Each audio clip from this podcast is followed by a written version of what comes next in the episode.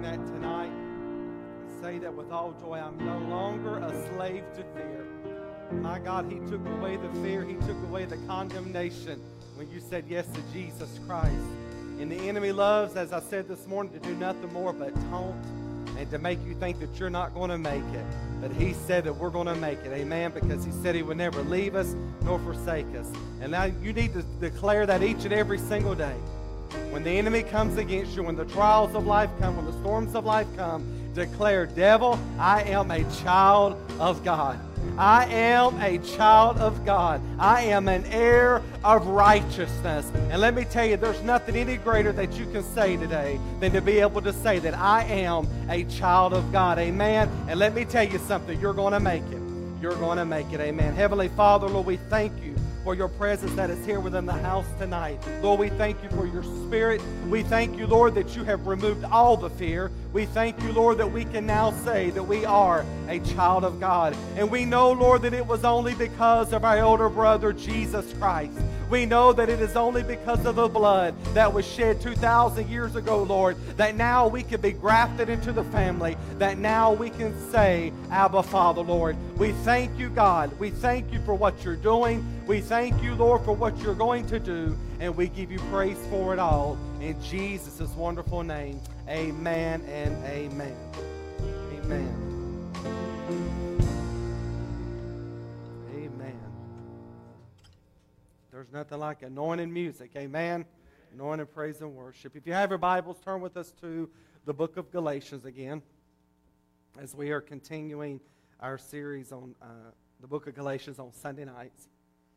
And uh, if you're there joining with us just by the way of internet, just here in the last little bit, uh, we thank you for joining in with us, and we thank you for uh, tuning in with us this morning. So thankful for what the Lord did this morning uh, in the service. Thankful for what the Lord did in the hearts and lives uh, of His people. And I want to encourage you, if you wasn't here this morning or you didn't get to tune in this morning, I encourage you go back and watch the message this morning uh, as I know that it will be a blessing to you, not because of the fact it was me who was proclaiming it, but because it's God's word. Amen. And His word is a comfort, and His word is a help to us on our walk and journey with Him. Amen. And so if you're just tuning in or if you're here, feel free and please share the word um, and share this uh, service tonight so that it can continue to go forth. But again, just so thankful for what the Lord did. Uh, thankful to see the new faces that we've seen this morning that was here. And we're just going to continue to believe that He's going to bring them in from the north, the south, and the east and the west. Amen.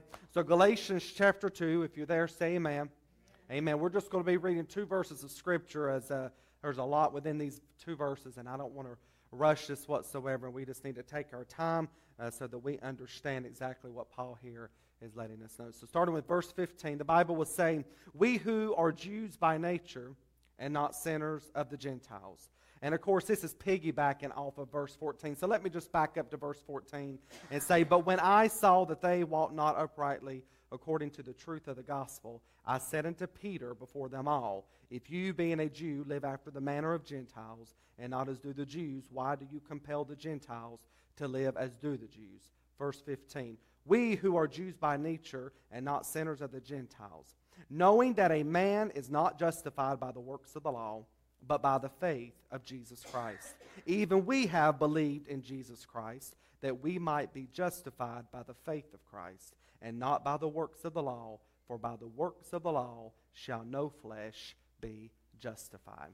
And again, we want to continue to uh, uh, expound upon what Paul was speaking to Peter last week uh, and defending of the gospel. So we want to preach a message entitled tonight Faith versus Work. And we want to break this down faith versus work is what true faith is and what is required by God to be justified, and how works plays no part in it, and exactly what works does do and what faith in Christ does. Amen. So let's bow our heads in prayer and go to the Lord in prayer. Heavenly Father, Lord, we thank you tonight uh, for what you are doing in this house. We thank you for your presence and your spirit that is here, Lord.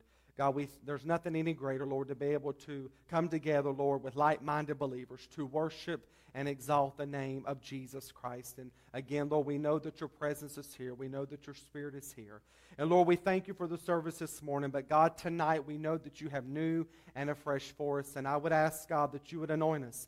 Lord, one more time to deliver your word, Lord. Anoint our lips to speak, Lord, only what you would have to be spoken. Lord, that you would help us to rightly divide your word. That God, tonight, Lord, that there would be a manifestation of your spirit in the hearts of your people, God. That, Lord, for this moment we would set aside everything that may be going on tomorrow, all of the stuff that we're going to have to face. But for this moment, Lord, let us give our attention and our hearts to you, Lord, and hear what you would have us to hear, Lord, because we know your word will encourage us and lift us up tonight. And Lord, we'll forever give you the praise for it all. In Jesus' name. And everyone said, Amen and amen. So last week, in case you weren't here, just to refresher, we preached the message on defending the gospel of Jesus Christ. And remembering, looking back at verse 11 through 14, we see that Peter is recounting uh, an episode, if you will, at the city of Antioch uh, that transpired between him and Peter. And of course, we see where Peter, who uh, was doing the right thing, but because he's seen the religious council coming from Jerusalem,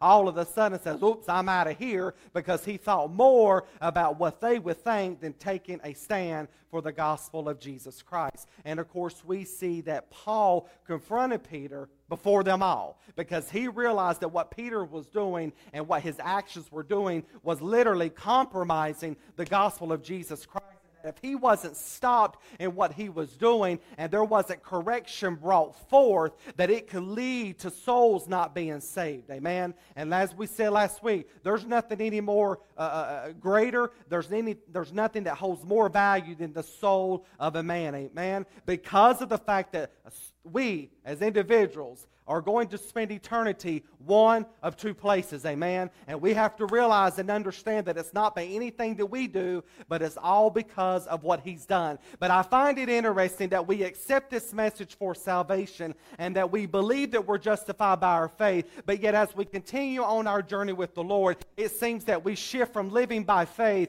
and start living for the Lord by works.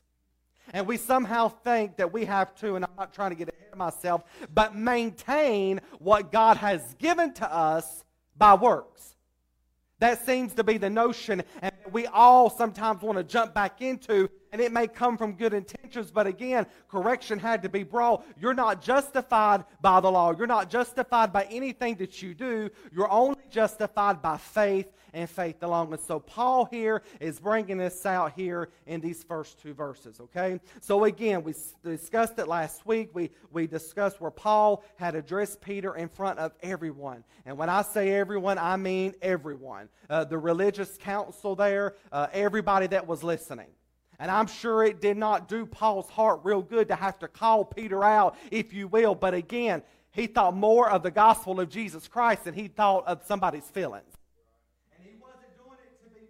He had a great respect for Peter because, again, the Lord used him to bring this message to the Jews. But Peter knew better because, again, if you read Acts chapter 10, we'll see where Peter was given that vision. Hey, go to Cornelius' house. And he said, Don't call unclean or uncommon what I've cleaned and what I've, call, and what I've cleaned up. Amen. And we know that he goes and, and preaches the gospel of Jesus Christ to these Italians. And I would rather venture to say within five or ten minutes, they got saved and baptized in the Holy Spirit with the evidence was speaking with other tongues before he could ever get through the message.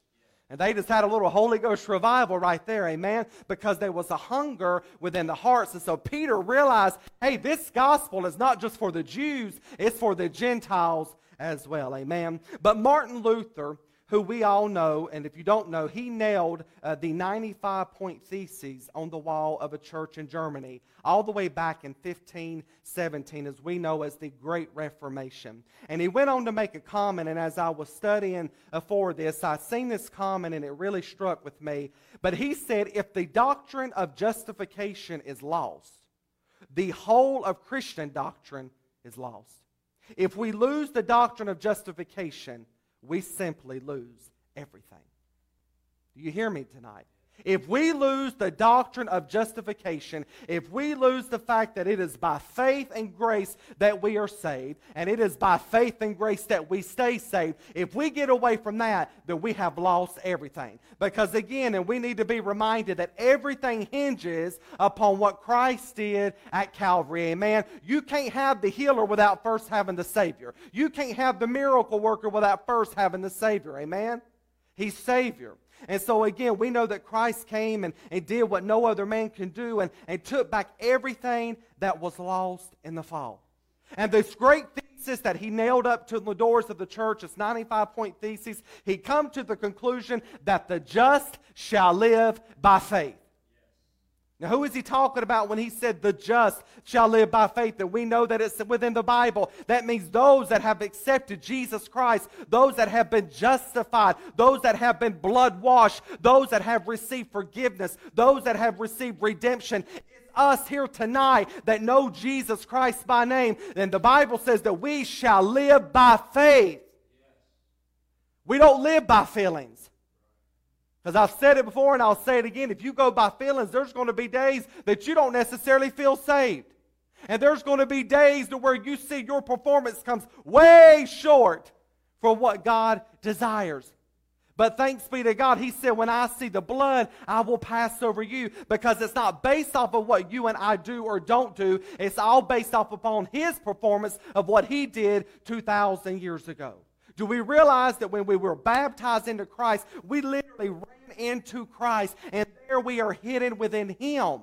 And that's what God sees tonight. He sees the blood of His Son Jesus Christ, which now makes you habitable. Do we realize that? You're habitable because you have been cleansed by the blood of Jesus Christ. Nothing else can cleanse you. Good works cannot cleanse you. It is only the blood of Jesus Christ. And because of the blood, now the Holy Spirit can take up residence within your heart and life that now leads, that now guides, that now that now counsels, that now convicts, that walks with us through the lowest valleys, that's there with us on top of the mountains. The one that said he would never leave us nor forsake us. Amen. So again, it is believed that these two verses here, Paul was speaking again to Peter. Colossians 2 13 through 15 says, And you, being dead in your sins and the uncircumcision of your flesh, has he quickened together with him, having forgiven you all trespasses. Do we get this tonight? He is forgiving you of all your trespasses. Well, you don't know what I did. I, I committed up to thousands of millions of sins. He forgave you all of them. How? By the blood of Jesus Christ. By your faith anchored in what He done. He came in and quickened you and forgave you not of some, not of 80%, not in 95%, but He forgave you of all of your sins, past, present, and future. Does that not excite us tonight? He forgave you. You were on your way to hell. You were on your way to destruction. There was no hope for you except the man Christ Jesus. But He came passing by your way. He called you by your name. He said, Come on to me. I've got a better life. I'm a chain breaker. If you've got pain, I can take your pain away. If you got chains, I can break your chains. If you need saving, come to me and I can do it. Amen? That's who we're talking about tonight. The chain breaker, the one that broke the chains of sin off of your life, the one who broke the chains of sin off of my life, so that now I can live for him. So that now I can lift up holy hands and praise his name. Amen? But we see here blotting out the handwriting of ordinances that were against us, which was contrary to us, and took it out of the way, nailing it to his cross. But it gets so much better. Paul then goes on to say, and. So it was wonderful enough that he forgave us of all of our sins. It's wonderful enough that he took them all out of the way. And where did he nail them? He nailed them at the cross where every sin was atoned for. But and he spoiled principalities and powers. He made a show of them openly, triumphing over them. And if you look up the word spoiled in the Greek, it is literally meaning he went back to Satan's house and everything that was lost in the fall in the Garden of Eden, he went back and took it all back. Satan had a legal right because of the fall of Adam. Sin entered into the world. But Jesus Christ, the last Adam, did what no other man can do and went back and spoiled Satan's house and said, I'm taking back the joy. I'm taking back deliverance. I'm taking back healing. I'm taking back salvation. I'm taking it all back. And what Satan wasn't counting on was that Jesus Christ was going to pay the sin debt of mankind. So he says, Satan, you thought you had it in the back, but guess what? You lose and I win. You lose, Satan, and I win. And we can look at Satan and I and say, You've lost, Satan. It ain't that you're going to lose. You've already lost, and I'm a winner in Christ Jesus. Amen. So again, Paul brings out the fact that all the privileges of the Jew, and by privileges we mean having the law and knowing the true way to salvation, which the Gentiles did not. They knew that there was no justification whatsoever in the law, so therefore it sent them to Christ. You see, they knew this. They knew the law was just to serve in its, uh, in its entirety and in its function, and it did what it was supposed to do. And what it was supposed to do was to reveal sin and show us that we were sinners.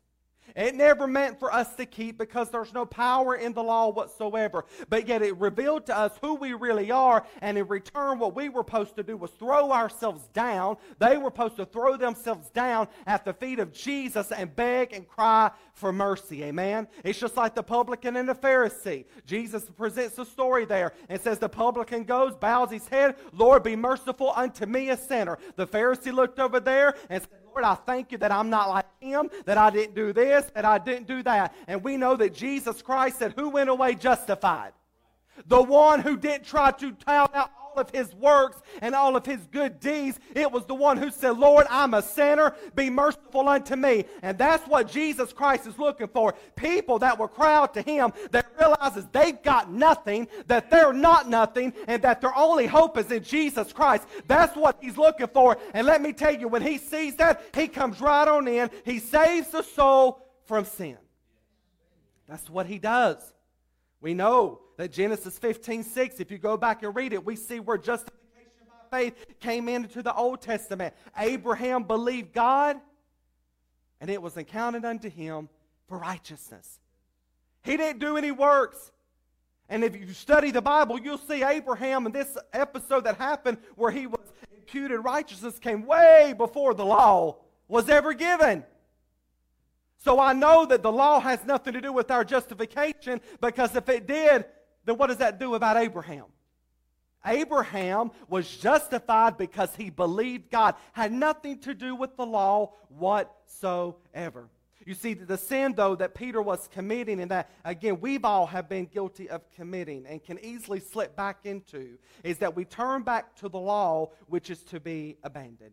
You see, the law was preparatory, it was transitional, and it did what it was supposed to do because it showed us our weakness, it showed us our sin, and that we were lawbreakers. So, so many times after saying yes to Jesus and receiving His grace, what we do is we will resurrect laws, if you will, for us to keep, and thinking that if we'll oblige by them, if we will do them, that we will be gaining ground with God. And when I'm talking about the law, I'm not even talking about the Ten Commandments, and I'm not talking even about the ceremonial laws. It's these little man made laws that we try to resurrect, these little pitiful laws that we try to resurrect up and think that if I do these things, God will have favor upon me.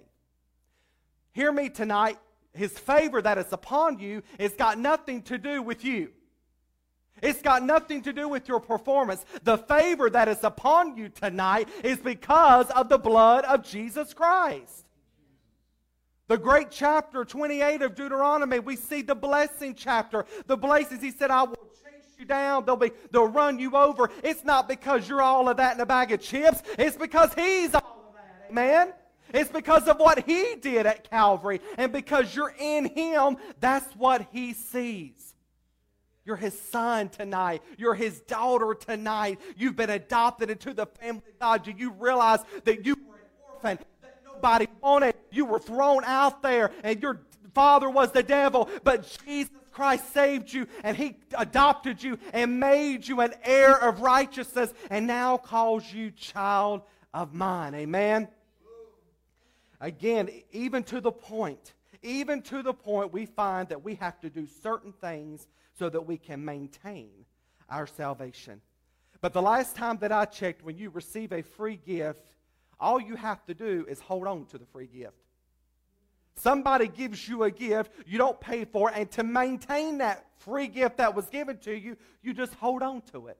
You don't have to go and do good works. Hey, let me come to you. You know, be like if somebody give me something for a birthday gift, and then three months later I'm going back to them trying to give them something to say thank you again for what you've done. No, it was a gift. All they were want me to do is hold on to the gift.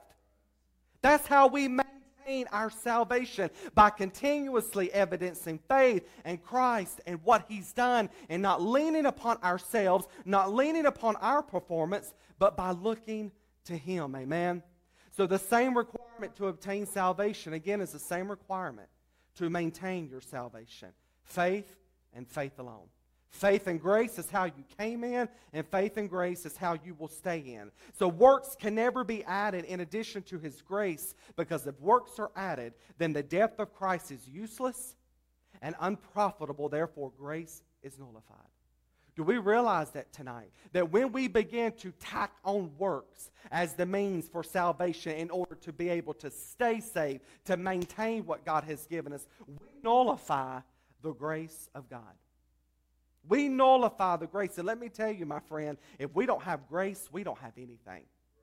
We've got to have a continual flow of grace. And grace is what is given to an undeserving people who don't deserve it and who realizes, Lord, I don't deserve this, but Lord, I take it by faith. Amen. You see, justification by faith says the work is complete. Justification by work says it's not a complete work. Hence, the word works.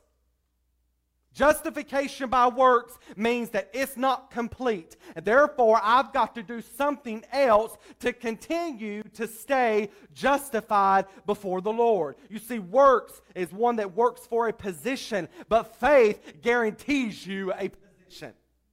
You're justified by your and that is a guaranteed position that you are seated in heavenly places with Christ Jesus. You're seated right up there with Him beside of God the Father. Amen. But one that is trying to work themselves in means that I'm working for a position, not realizing that you've already got the position in Christ. Why do we say that? Because you were baptized into His death. His death was your death. His burial was your burial. And his resurrection is your resurrection. And his ascension is your ascension. Amen? So you're justified by your faith, not by your works, not anything that you do. Listen, you can get out here and do all of the great works that you want to and think that that's what's keeping you justified, but it's not. You're justified by your faith and faith alone. The biggest misconception in the scripture that has always been up for debate is that what tell me then, well, what about the scripture? Without works, faith. Without works, faith is dead. But really, the translation should have been fruit. Because if you're truly saved and truly justified and you're in Christ, there is going to be fruit that is evidence that you are a follower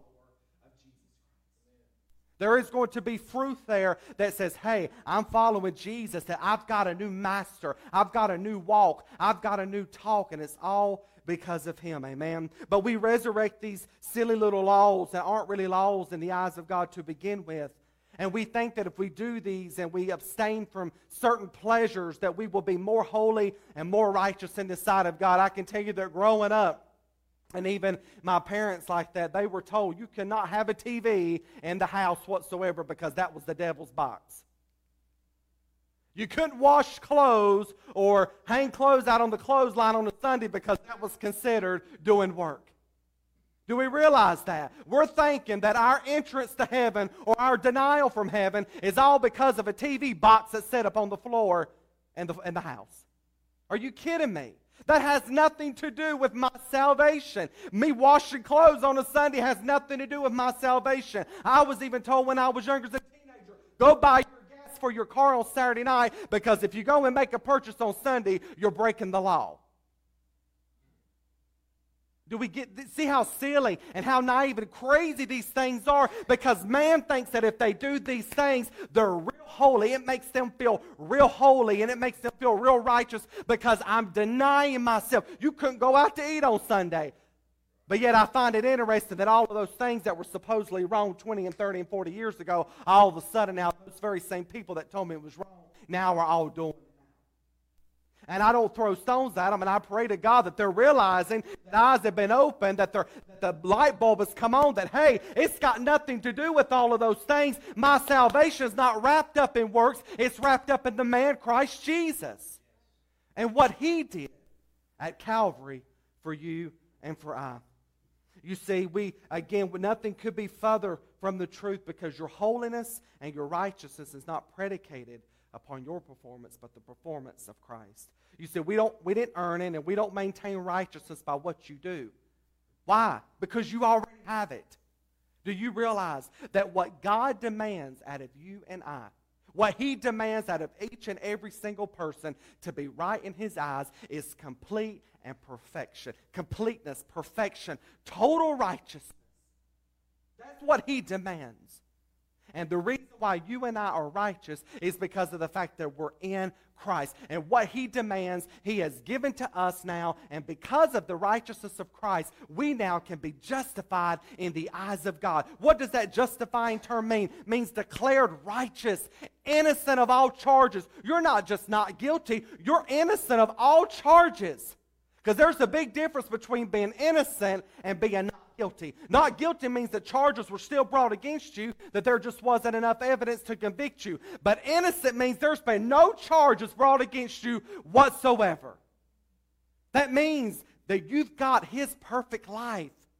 Do you realize that? Not only do you have the perfect birth of Jesus, you've got His perfect life. The 33 and a half years that He walked here upon this earth is now yours. And there, no fault is found because we know no sin and no fault was found in our Lord and Savior Jesus Christ. So Paul goes on in verse 16, and, and here we find the mention of the words justified as well as the law. But the word justified or justification is a term that is borrowed from the law courts. You see, here we find that in the courtroom you would find a judge, and we know the judge is God, who is handing out a sentence based off of the crimes that has been done and brought against the person accused. And the person accused is you and I. Amen. Romans 3:23 says, For all have sinned and come short of the glory of God. And in the original Greek, it means ongoing because we're continuously falling short of the glory of God. That don't mean that we should continue in a life of sin. Paul answered that in Romans chapter 6. God forbid. But you and I, it's not a matter of if we fail, it's the matter of when we fail. And we're going to fail. We're going to mess up. And the reason why is because we've still got that sin nature that us, and sometimes it wants to resurrect this ugly little head. But thanks be to God that one day when we get to heaven, we're going to get the final installment of our salvation, where we're not going to be have to be bothered with the sin nature anymore, because we're going to have our glorified bodies that is absent of the sin nature and is of the Spirit.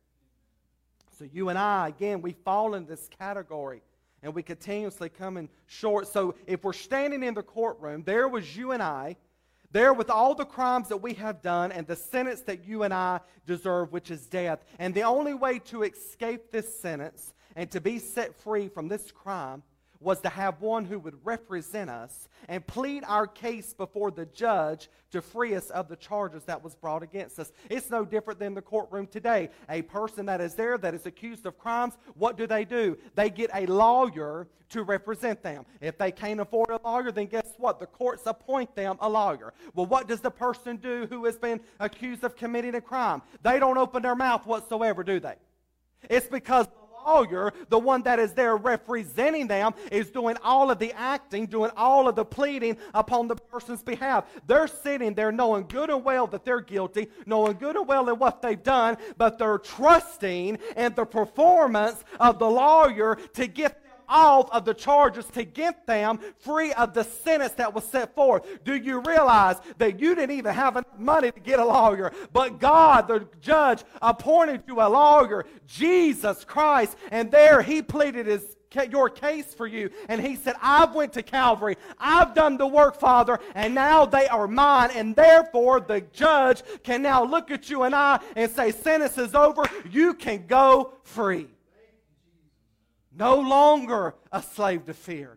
I am a child of God. Amen. You see, the lawyer does all the work, acts upon our behalf.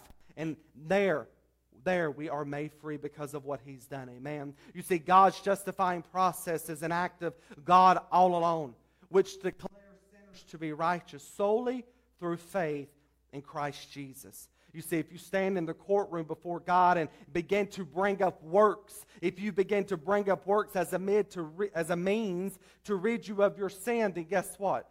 guilty as charged. You don't sit there in the courtroom and begin to plead your case and try to do what only the lawyer can do. And let me tell you something else. You don't bring in character witnesses either that tries to plead your case. You sit there, you keep your mouth shut, and you place your trust in the lawyer, amen? And Jesus Christ is the one who done all of the work for you and I.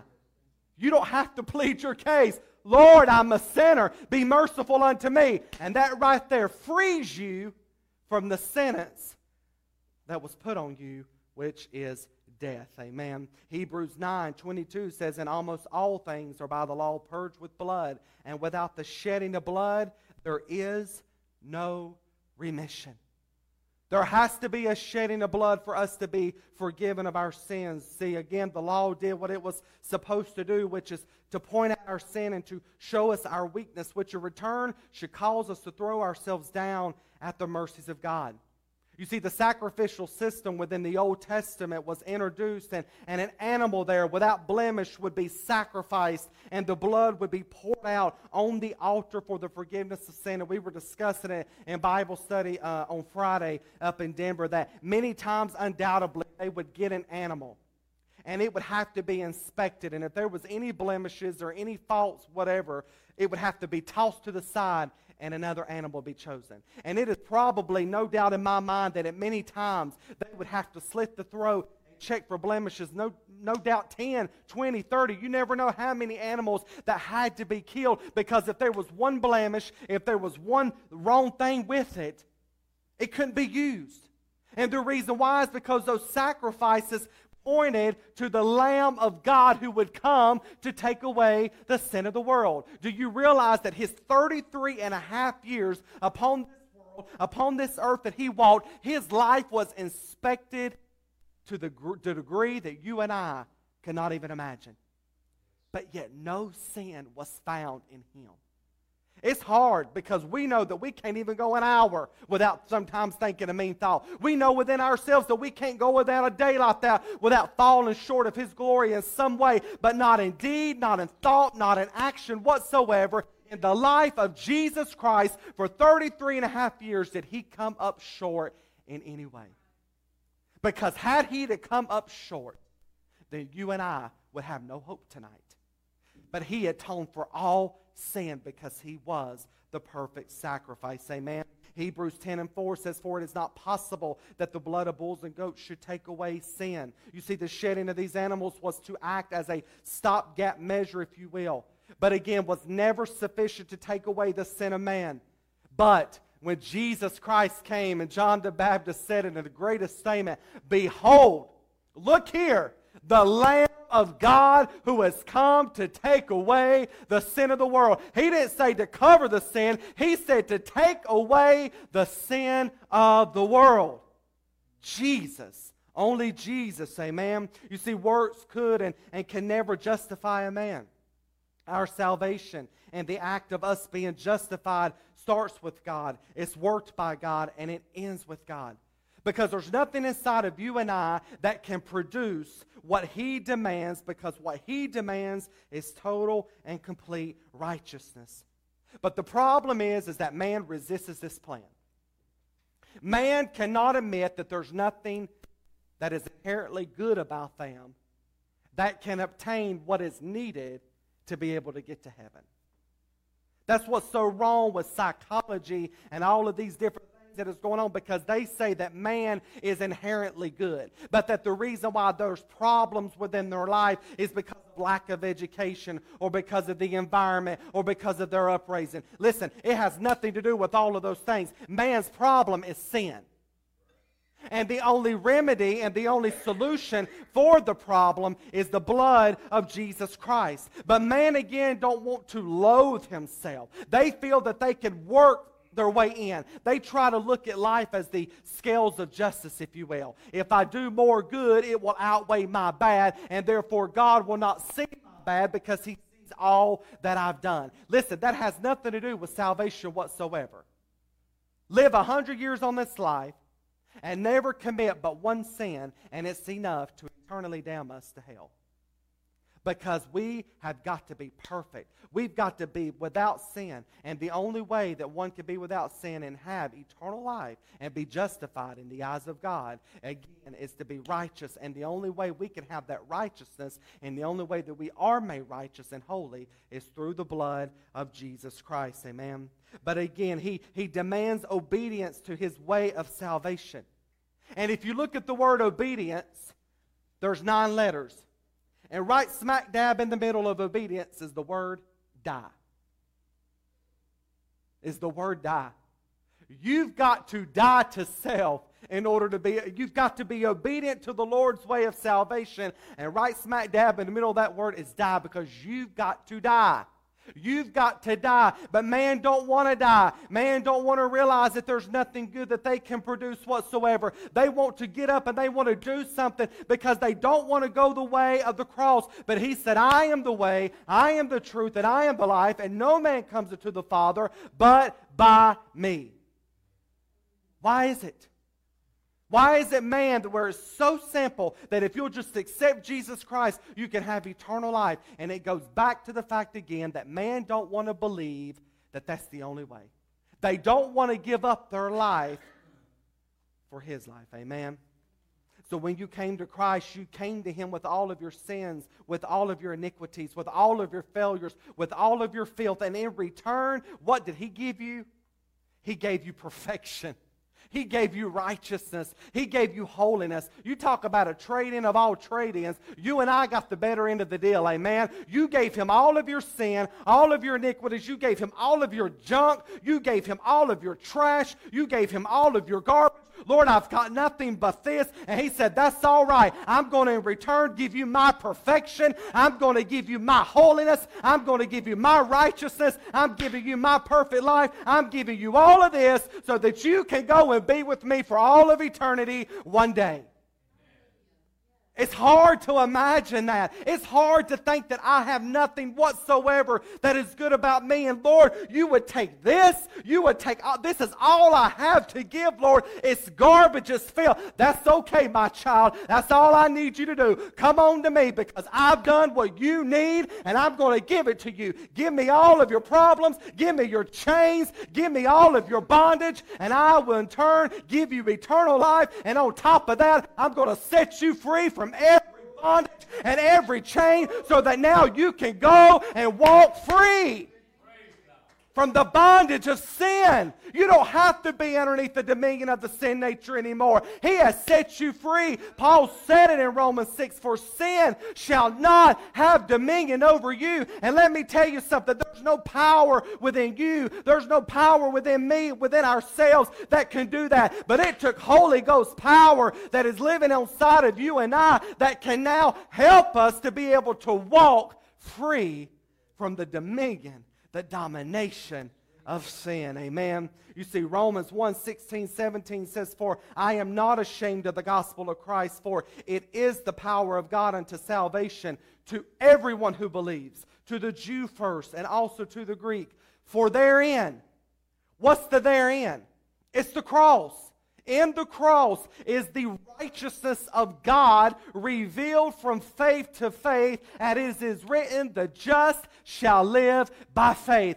Therein, in the cross of Christ, is the righteousness of God that He demands that He will give to you, and therefore we receive it by coming to the cross, and we come to the cross by denying ourselves, taking up what He's done, and now that we have received it revealed from faith, Him the justifier, to faith, which is us the justified, and now that we are justified, we shall live by faith. Live by faith. Nowhere within this scripture do I see the word works. Faith. Faith of the Son of the living God who loved you and who died for you. Amen. Only in the cross and exclusive faith in what Christ did for you, me, and the entirety of the world can one receive the righteousness that is demanded and needed in order to be justified and accepted. Only found in Him. You see, God loved us so much that He made a way of escape. And that way of escape was determined before the foundations of the world. It's not by works, your way of escape. Your way of escape is not by self performance, but your way of escape is by a person, the person of Christ. Amen. Think of it this way Stacy and I had Jeremiah, of course. And of course, my mother then became a grandmother, but Stacy and I, we conceived a child. Stacy carried the child. Stacy delivered the child. Stacy did all of the work. My mom became a grandmother through not doing any works of her own. Stacy did all the work. To conceived the child, carried the child, birthed the child, did all of the work. But yet my mom, in return now, becomes a grandmother, not because she did any work at all, but because all of the work was done by Stacy. Do we get that? You didn't do any works whatsoever. Jesus did all of the work himself there on Calvary's cross. He lived the life, he did it all, and now you and I are heirs of righteousness because he did all of the work. Romans 3 24 through 26. Being justified freely by his grace through the redemption that is in Christ Jesus, whom God has set forth to be a propitiation through faith in his blood to declare his righteousness for the remission of sins that are past through the forbearance of God. Verse 26 to declare, I say, at this time his righteousness, that he might be just and the justifier of him which believeth in Jesus. The only way that God could justify you and I, who were sinners by nature, is through what Christ did at Calvary's cross. Because God can never justify sin, he can never justify sinners, because again, we fall short of his glory. If God went around justifying sinners based off of their works, then he wouldn't be God. He would cease to be holy. But the way that he can justify us is because of what Christ did and our faith in that. Amen. So again, our justification does not wait until we are perfect, but it is given to us while we are sinners. And how is this possible? Because of the fact that we've been washed in the fountain filled with blood drawn from Emmanuel's vein. Sinners plunged beneath the flow lose all their guilty stains. All your guilty stains were lost when you were plunged up underneath the blood of Jesus. But you know what works will do? Works will cause spiritual blindness. Works will cause a person to see themselves not truly for who they really are. And it will blind them to see that they are sinners and that there's nothing that they can do. And that it is only upon the merit of Christ that they can receive this righteousness that is demanded. One's knowledge of God's provision plan is not what saves them, but it's rather God who saves them.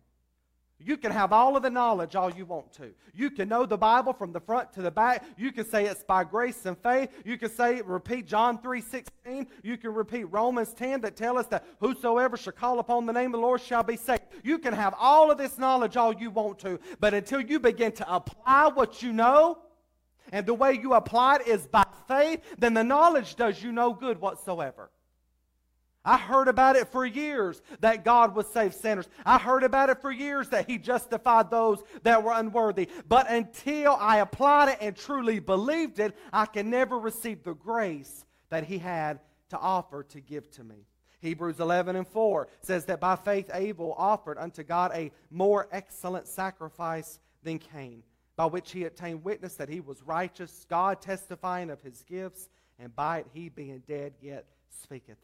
Again, in the Old Testament, the sacrifice that was brought, if it was accepted, then that meant the one who was bringing the sacrifice was accepted as well.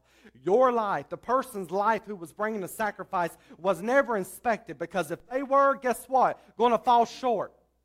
It was the sacrifice that they brought and their faith in that. And if the sacrifice was accepted, then automatically the one bringing the sacrifice was accepted too. So, what does that tell us? It had nothing to do with the performance of that person and even how they were living because they don't stand a chance, but it was because of the sacrifice. You brought the sacrifice of God, Jesus Christ, the provision, and because He accepts that as the only means of salvation, that now means He can accept you because you bring the right sacrifice. Paul was aggravated and, and, frustrated because Peter, along with Barnabas, who was, was turning their back to law as being a requirement to maintain salvation, and Paul was saying, wait a minute, you've got it all wrong. No man is justified by works of the law, but only by faith in Christ Jesus and Him alone. And within this verse 16, you will see three mentions of either justified or justification. Stressing the point, making it known that it has nothing to do with law whatsoever. It has nothing to do with your works whatsoever, but it is by faith in Christ and uh, that alone. They looked at the law as means to be able to stay saved. And again, I said earlier that the law did what? It revealed sin, it pointed out sin. Years ago, about nine or ten years ago, I had my gallbladder removed. And I was in extreme pain before I ever even knew that I had a problem. And the very first thing that the doctor told me to do when I went to him, not knowing what the problem was, was said, You go see a technician to do an ultrasound. And in that ultrasound that was done, it was then revealed that I had gallstones. The problem was revealed by the initial scan that said, hey, this is the problem. This is what's causing him extreme pain. This is what's causing him to feel like he's going to die. And everybody knows that men cannot tolerate pain. Ask Stacy. She'll tell you all about it. I get a little bit of cramp and I think I'm dying. I couldn't stand the pain. And once the results came back and it revealed what it was, then what I was to do was to go on and rectify and remedy the problem. It would have done me no good to keep going back to the scan. Do you get what I'm saying here? It does no good to keep going back to the scan. I could have kept going back to the scan over and over and over again, but guess what? I would not have been healed of this problem that I had. So, what I had to do was go to a surgeon for him to perform a procedure to pull out what was causing me problems. The law revealed your problem and showed you that you was a sinner and you needed some surgery to take place. It was called a heart transplant, amen? So, you went to Jesus Christ Christ and said, Hey, I've got a problem. And he said, That's okay because I've got the solution and it's my blood. His blood. The law don't do anything for you. It does what it's intended to do, and it's still there. It reveals sin, it identifies the problem, but it doesn't rectify the problem at all. Amen. Ephesians 2 8 through 9 says, For by grace are you saved through faith. It's the grace of God that saves us. The faith that you and I exhibit is the channel by which the grace of God can flow to you and I. It's not of yourselves, it is the gift of God. A gift implies that there is no works whatsoever that you are to do to be. You don't earn a gift. A gift is a gift. You don't do anything to get it. You just simply give the gift. I love you. I bought you something. I want to give this to you. That's and we would take the gift. It wouldn't be a gift. You wouldn't like it if somebody turned around and pulled out their wallet and handed you a monetary value upon what you give them. It would offend you. Right? So when we go before the Lord and we try to now maintain this precious gift, this wonderful gift that He has given us by our works, we're offending God because we're saying that of Christ was not enough. Either the blood of Jesus, and I've said it before and I'll say it again, atoned for all sin, or it didn't atone for all sin. You see, faith is the pipeline, the conduit for God's saving grace to flow into you. It's that conduit, that pipeline that flows from heaven. And where does it flow? Not here, but it flows straight into your heart. You see, it's like a pipe that is in the sink. And when it gets clogged up with women's hair, can I get an amen, David? When it gets clogged up with women's hair, when it gets clogged up with all that junk and water begins to be poured, and if that is clogged up, then guess what? The water can't flow through the pipes like it's supposed to do. And so, therefore, something's got to be poured in to get rid of that gook. Listen, your heart was filled with gook, it was filled with and the goodness of God was not able to flow into you because all of that junk had to first go. So when you got saved and you repented of all of your sins, the blood of Jesus washed you clean, thoroughly clean, took them all away, and now that goodness of God, that grace now flows into you on a continual basis from heaven straight into your heart. Amen. And you got to understand the size of the pipeline as I said, faith is, has nothing to do with it. The pipeline just needs to be big enough to let the light shine through. Amen? The pipe has, listen, people say, well, you got to have more faith. Listen, it don't matter the size of the pipe.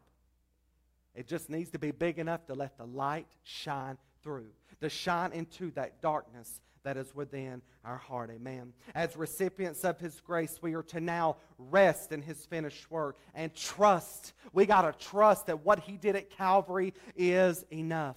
The problem is that we feel that we got to do something in addition to his finished work to maintain what God has given to us. And that right there is what we battle each and every single day. That we feel that we've got to do something to show God our appreciation. You know what? Without faith, it is impossible to please God.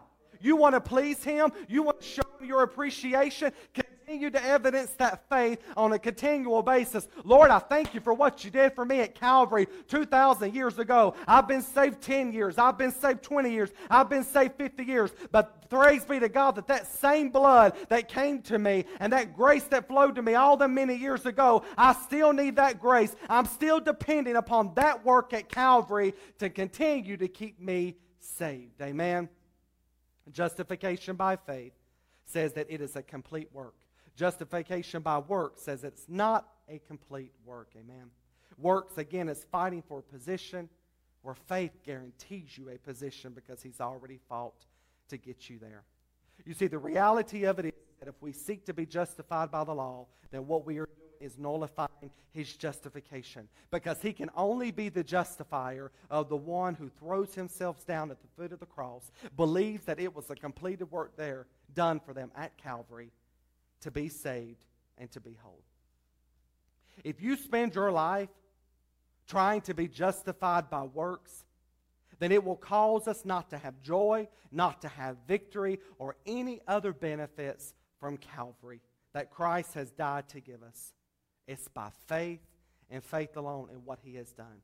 You see, faith in Christ and his finished work alone is what has secured our eternity with him, as well that has made us a temple for the Holy Spirit to reside in, which again only comes by the blood of Jesus Christ that makes us habitable to where He can now live and move inside of us. By faith and faith alone are we justified, and by faith and faith alone, through what He did at Calvary, is the way we stay justified. And the Bible says in 2 Corinthians 3:17, where the Spirit of the Lord is, there is liberty. And the Spirit of the Lord can dwell inside of you and I because of the blood of Jesus Christ that's been applied to the mercy seat that has taken away all of our sins. And that Spirit now lives within inside of us. I'm free from my bondage. I'm free from my sin. And now free to live a holy life. Amen. Amen. Stand to your feet tonight. There's not, listen, we got to always remember this. And I know it seems like sometimes we've heard these things, but it ever bears repeating and it ever bears that we be reminded of this because we've got new people that's coming in online. And, and again, people's brains almost, we got to be rewired sometimes and understand that it has nothing to do with us whatsoever, but it's by Him and Him alone. Amen. How many of you are thankful tonight for what He did for you at Calvary? 2,000 years ago, knowing that it was none, nothing of you and all of Him. Amen. Amen. Heavenly Father, Lord, we thank you tonight, Lord, for your word. Lord, we just lift up our praises unto you right now. Lord, we lift up our hearts unto you right now. Lord, how could you have been so wonderful to us and so good to us, Lord? We'll never truly know. But Lord, your love, God, loved us so much that you sent your only begotten Son into this world, died for us, took our place so that we now could be free, that we now could have eternal life, that we can be with you one day forever and forever. Lord, we thank thank you, Lord, that we're not justified by anything that we do, but that we're justified by our faith in what has already been done. God, I pray, Lord, that we would never leave the cross. Lord, that we would never leave the foundation, Lord, of where it has all been founded upon, Lord, and that is your finished work at Calvary. Lord, we thank you for the blood of Jesus Christ that has cleansed us from all of our sin, that has purchased everything that it is that we need. Lord, that has set us free, Lord, from the domination of the sin nature, Lord, that now, Lord, we can be free. Lord, we thank you tonight, Lord. We give you praise, Lord, for what you've done. Lord, continue to help us to look to you each and every single day. Lord, to your finished work on Calvary, Lord, and knowing, Lord, that all has been done for us, and to continue to live this life that you've called us to live by faith and by faith alone.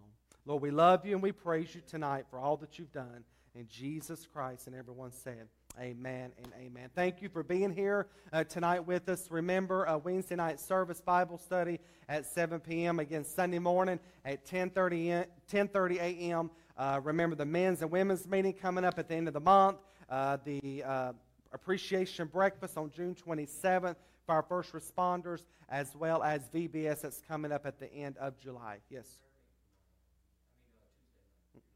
No, no prayer meeting this week. No prayer meeting this week. That's right. So Wednesday night Bible study at 7 p.m. Amen. We love each and every one of you. Thank you for those, if you're watching online that came this morning. If there's anything you need or if you haven't been here before, don't hesitate to reach out to us. And, and we're looking forward to seeing you again and meeting new faces. Amen. We love each and every one of you. Be blessed.